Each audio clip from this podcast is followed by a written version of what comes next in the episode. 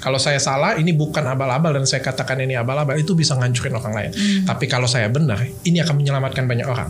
Eh, diancam, sudah sering banget lah ya, tapi saya nggak pernah bacain sih kalau diancam punya ya. Tapi saya punya bodyguard sih sekarang. Oh. Tapi begitu saya pulang ke rumah dan saya bilang dengan anak saya pengen jadi apa, semuanya jawabannya sama. Pengen menjadi dokter seperti Dedi. Emang pada awalnya ketika membuat membikin konten itu emang tujuannya awalnya mau mereview Enggak. Jadi jangan review kirim abal-abal lagi ya. Kami takut. Please. Itu takut tidak ada apa-apa. Wow. Ini salah satu hal yang yang eh, apa ya cukup baru dalam arti karena Dr. Richard juga cukup berani untuk eh, menunjukkan dengan jelas dan mereview dengan apa dengan Terbuka. jujur dengan terbuka dengan terbuka emang pada awalnya ketika membuat membikin konten itu emang tujuannya awalnya mau mereview Enggak. Tujuannya itu eh, cuma mau kasih edukasi umum. Ya kita juga takut ya pasti ya. Karena ini kan berkaitan dengan merek, berkaitan dengan hukum ya. Iya. Eh, pada waktu itu takut banget. Jadi kita umum banget. Jadi masih umum, umum tips. Krem abal-abal tuh kayak gini punya. Nggak ada sebut merek satupun. Sampai ketemu dengan satu dokter yang lebih gila. Kalau saya ngomong lebih gila daripada saya. Dia menyebut merek. orang itu dulu. Indonesia? Orang Indonesia Oke. dia sebut merek dan dia collab dengan saya pada waktu itu dan saya dapat pesan dari dia ya kalau ini memang abal-abal so kenapa harus kita tahan Kalaupun kita hancur di sini, dia bilang, maka ini akan menjadi turning point bahwa Indonesia akan jadi lebih baik pasti.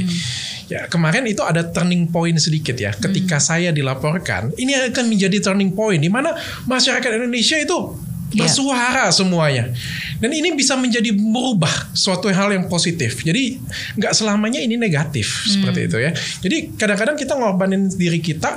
Kalau anda yang terjelek sekalipun kita di penjara, ini bisa merubah dunia Hmm. Seperti siapa ya? Mungkin presiden Afrika dulu ya. Nelson. Mandela salah satu contohnya Salah satu contoh ya. Oke. Dengan dia dimasukin di penjara kan bisa ngubah justru ini salah satunya.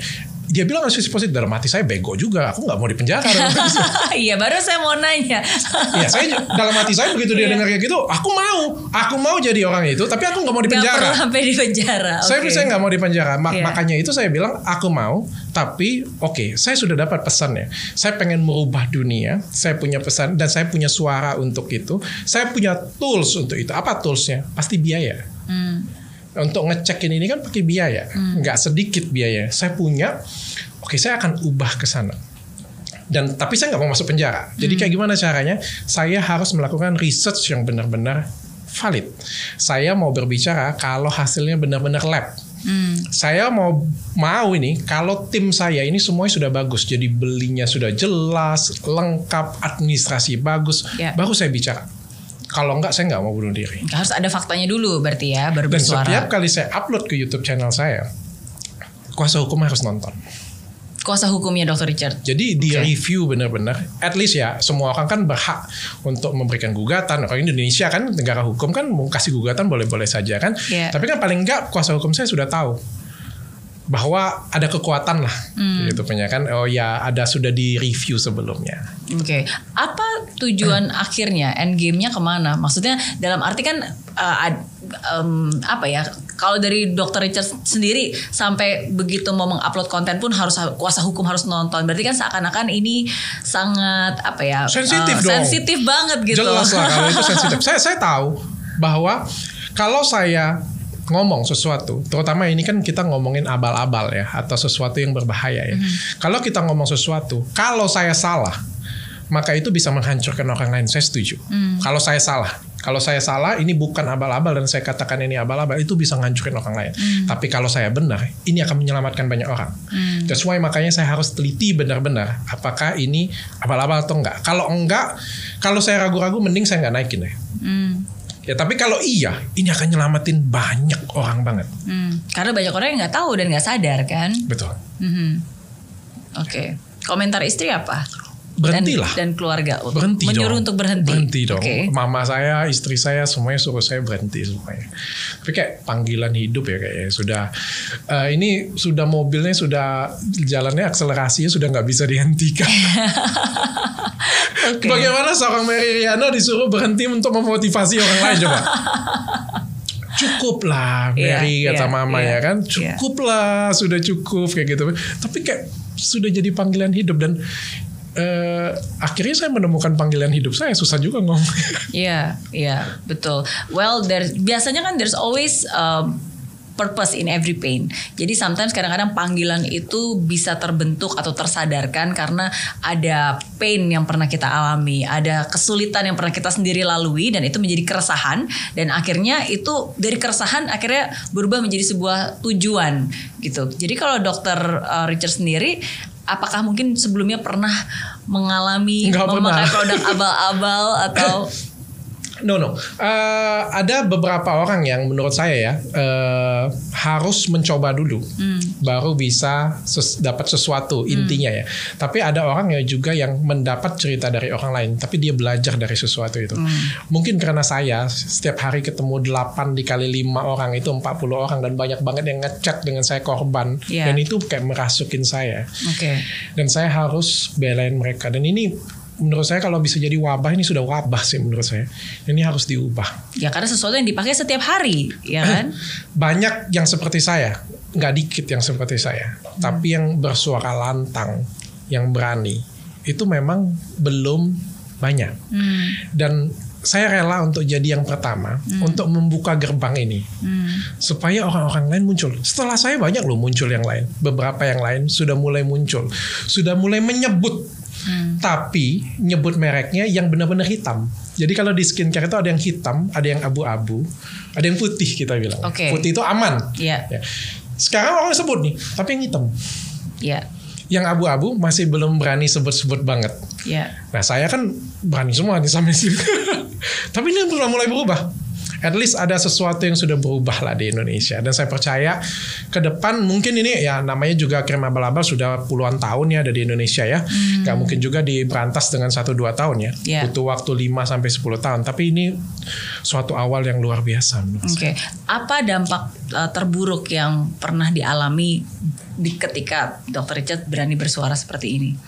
Eh, diancam sudah sering banget lah ya tapi saya nggak pernah bacain sih kalau diancam punya ya tapi saya punya bodyguard sih sekarang Oh, oh, wow. Ya ke sini datang pakai bodyguard loh. Memang sampai uh, segitunya. Ke- keluarga saya yang takut sebenarnya. Oh, Kalau oke. ya karena saya sih ya fine fine aja ya. Oh. Tapi benar juga sih kan saya tulang punggung keluarga ya. Eh, apa ya di perusahaan juga kan ikon juga ya. Iya, Jadi iya. penting juga sih untuk dilindungi. sejak Saya bisa kapan? mengerti sih Se- keluarga saya diarahkan. Sejak kapan pakai bodyguard? Baru sih baru baru baru tahun ini. Oke, apa karena kasus yang baru-baru ini terjadi? Enggak enggak. Sebelumnya juga sudah disaranin tapi kayak belum mau gitu. Hmm, Kalau sekarang kayaknya memang eh, lihat-lihat teman-teman yang lain juga yang sama bisnisnya juga sudah punya ya, padahal resikonya lebih gedean saya kan. Oke, Um, ap- um, jadi bodyguard ke mana-mana ngikutin Dr. Richard? Wajib. Wajib, oke. Sampai dari pagi sampai siang, sore, malam. Kalau keluar rumah aja, Kalau keluar rumah, aja. Kalau Oke, nggak keluar oke. rumah. Pernah nggak sih ada kejadian-kejadian yang nggak mengenakan secara eh, ini ya di di dunia nyata ya, bukan dunia maya. Kalau dunia maya kan pasti orang ya komen itu mah bisa siapa aja, tapi di Percaya dunia nggak? nyata. Apa yang terjadi dengan saya setiap saya saya ke airport, setiap kali saya jalan ke mana pun juga eh, ke, ke eh, resto ya, semua orang itu nggak ada yang semuanya kasih semangat dok. Dan semuanya tau nggak ya, ini yang paling bikin saya bahagia dan bikin saya semangat. Semuanya itu bilang terima kasih dokter Richard. Hmm. Jadi ketemu saya di Bali, saya lagi liburan. Dokter Richard, bukan minta foto loh. Kalau Mary Riana mungkin foto kayak gitu ya kan, atau minta tips motivasi kayak. gitu. Oke. Saya bukan artis. Iya. Semua semuanya terima kasih loh dok. Artinya apa ya? Artinya ini berimpact Hmm. kepada kehidupan mereka. Ketemu di airport ya, adalah satu dua yang minta foto kayak gitu. Tapi kebanyakan bilang habis minta foto pun semuanya sama. Terima kasih dok. Lagi di resto kita meeting kayak gitu, ada yang nyanyi kayak gitu. Weh kita kedatangan dokter Richard, terima kasih semangat ya dok ya berjuangnya, semangat mengedukasinya. Artinya pesan ini sampai. Hmm.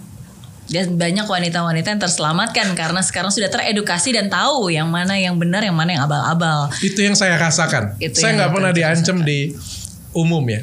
Hmm. Justru itu yang saya rasakan. Oke, tapi kan kalau kalau semuanya datang juga berterima kasih, kenapa harus pakai bodyguard? Maksudnya apakah pernah ada kejadian yang yang terjadi yang sampai akhirnya dokter Richard, aduh nggak bisa nih, Nggak bisa, harus nggak pakai ada, dok, nggak ada. harus Nggak pakai bodyguard enggak? Keluarga aja yang takut sih sebenarnya. Oke, lebih baik waspada ya daripada eh, apa? Daripada Sebenarnya si- juga yang paling misal. takut itu kan yang paling takut itu sebenarnya eh, keluarga ya. Kalau orang yang nggak pegang itu ya. Jadi karena kayak seperti kalau kita pegang perusahaan Hmm. dan kita tahu intinya nih, kita tuh nggak takut. Tapi orang yang di luar sana yang nggak melihat sampai ke intinya, Hmm. ini justru yang takut sebenarnya. Ya saya nggak bisa nutupin keluarga saya takut. Hmm. Mereka takut. Istri saya juga takut. Saya disuruh berhenti. Lu sering banget. Hmm. Ya karena again yang yang di uh, bukan diserang ya maksudnya ini kan berdampak kepada uh, bisnis orang lain di mana ini bukan bisnis kecil-kecilan tapi ini adalah bisnis yang cukup besar dan menggurita. Dan ini juga ada mafianya. Mhm. Percaya nggak percaya memang ini ada mafia mafianya dan ini banyak melibatkan orang banyak bukan orang sedikit. Oke, kalau kalau dokter Richard nggak takut berarti sebenarnya apa sih ketakutan terbesar dalam hidup dokter Richard? Em, apa ya? Saya takut takut sendiri ya. Aku sendiri, oke. kalau sekarang takutnya takut sendiri tapi lebih ke keluarga ya. Karena kalau di luaran sana saya nggak takut sendiri saya nggak takut punya teman. Ya saya nggak eh, bukan orang yang sosialnya bagus juga sih. Bukan maksudnya itu eh, bukan orang yang sehobi ngumpul dengan teman-teman. Saya nggak hobi banget kayak gitu punya. Tapi saya takut kesepian nggak ada keluarga. Hmm. dan saya anggap eh, kalau saya capek saya lelah saya pengennya kumpul dengan keluarga dan saya takut kehilangan itu sebenarnya Hmm. Anak udah berapa sekarang? tiga Tiga, paling cowok semuanya Oh, tujuh iya? tahun dan dia sampaikan dengan saya untuk stop review krim abal-abal you want to hear it ada handphone saya Wow. dia bukan voice note kemarin waktu saya bilang saya mau review lagi dan dia buat voice note jadi berhenti ya cek krim abal-abal review kirim abal-abal lagi ya.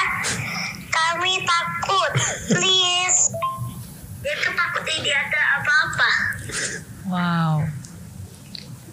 Kalau ketakutan dokter Richard adalah kehilangan keluarga, sedangkan keluarga pun juga bilang ke dokter Richard, tolong dong berhenti. Istri bilang berhenti. Anak tujuh tahun pun, please, Daddy, jangan review krim abal-abal lagi. Tapi gini juga, eh, sosok yang paling membahagiakan bagi seorang orang tua adalah dikagumin anaknya. Hmm. Saya itu bahagia banget anak saya, walaupun saya saya nggak ngerasa diri saya itu luar biasa. Ada banyak jeleknya dalam diri saya, banyak banget jeleknya dalam diri saya. Tapi begitu saya pulang ke rumah dan saya bilang dengan anak saya pengen jadi apa, semuanya jawabannya sama. Pengen menjadi dokter seperti Dedi. Hmm. Secara nggak sadar di bawah alam sadar mereka. Mereka ber- mereka berdua lah yang satu lagi masih bayi yang masih kecil ya. Mereka mengagumi dedinya. Hmm. mereka mengagumin saya. Ya terlepas dari apa yang saya kerjakan mungkin mereka ada ketakutan tapi mereka ada sesuatu di sana. Dan menurut saya saya juga ngelihat ini sesuatu hal yang saya kerjakan ini benar saya kerjakan benar dan saya berada di jalan yang benar. Maka saya akan menjelaskan saja dengan keluarga saya dan saya oke siap. Apa yang ketakutannya menjaga diri. Oke saya akan jaga diri saya dengan baik. Hmm. Nggak boleh berhenti, tapi harus hati-hati. Pastilah itu Mungkin itu sih saran dari saya. Karena Terima kasih. maksudnya sesuatu yang kita yakini memang kita nggak nggak boleh berhenti ya, apalagi itu untuk tujuan yang baik gitu. Karena saya percaya sesuatu yang berawal dari kebaikan akhirnya pasti baik gitu. Tapi jalan menuju ke sana pasti akan banyak kesulitan. Karena kita ada di Indonesia, di mana ini kan negara berkembang, bukan di Amerika, bukan di Singapura, di mana orang seperti saya ini sudah dulu dulu dulu dulu sudah ada seperti itu. Karena di Indonesia ini kan baru, baru ini akan menimbulkan kontroversi, apa pun itu. Ya presiden terbaik sekalipun sekarang menjabat bikin Indonesia lebih baru, lebih besar, justru akan menimbulkan pro dan kontra. Itu hal yang biasa. Justru di sinilah perangnya dimulai. Kalau Ya. berhenti selesai. Ya. selesai kalau berhenti ini selesai. Saya tahu kok ini awal dan ini masih start awal banget. Kalau saya berhenti ini selesai. Tapi kalau saya lanjutkan ini akan merubah Indonesia jadi lebih baik. Hmm. Hati-hati.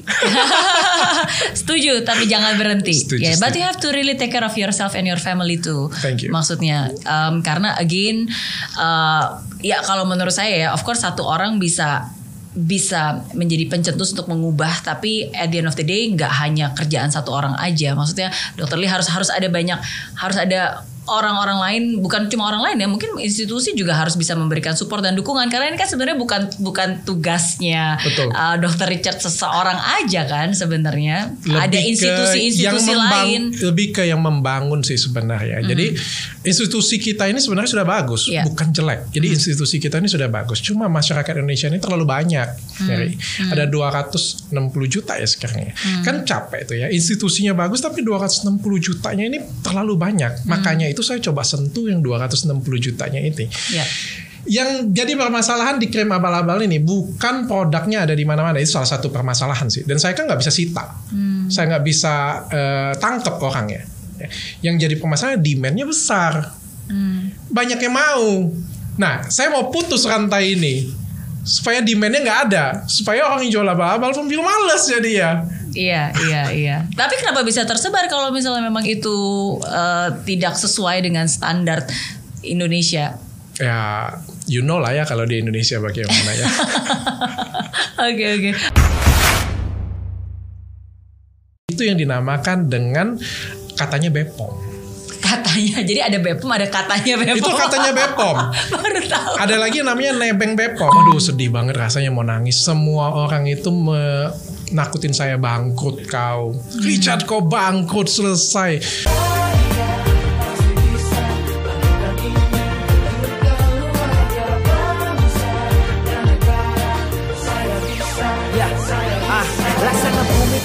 Hujan, hidup tanpa tujuan, kering dan mati tanpa hijaunya tumbuhan. Ah, demikian kalau mimpi tak kunjung terjadi.